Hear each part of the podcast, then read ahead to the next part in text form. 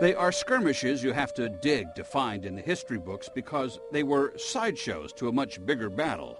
The War of 1812, ostensibly between Britain and the United States, ended up also being fought between Americans and Native Americans, including those in the Missouri and Illinois territories. The war really had to do with people who lived in the St. Louis area and St. Charles County attempting to protect themselves from the Shawnee, who had been British allies in the War of 1812. And what the Shawnee and other tribes did was raid American settlements using arms supplied by the British.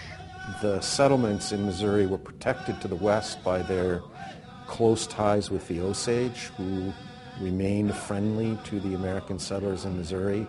But Tecumseh and the Shawnees and other tribes that were allied with them conducted raids in Missouri and along the communities on the Missouri and Mississippi River. So it really came down in Missouri to simply raids on farms and settlements by Indians who had alliances with the British. While those battles were small and brief, they did leave their mark on local history. In St. Charles County, for instance, one man was so concerned about the possibility of attack, he added two wings to his home and surrounded it with a stockade fence.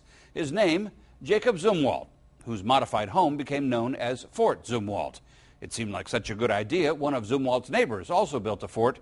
His name was Francis Howell.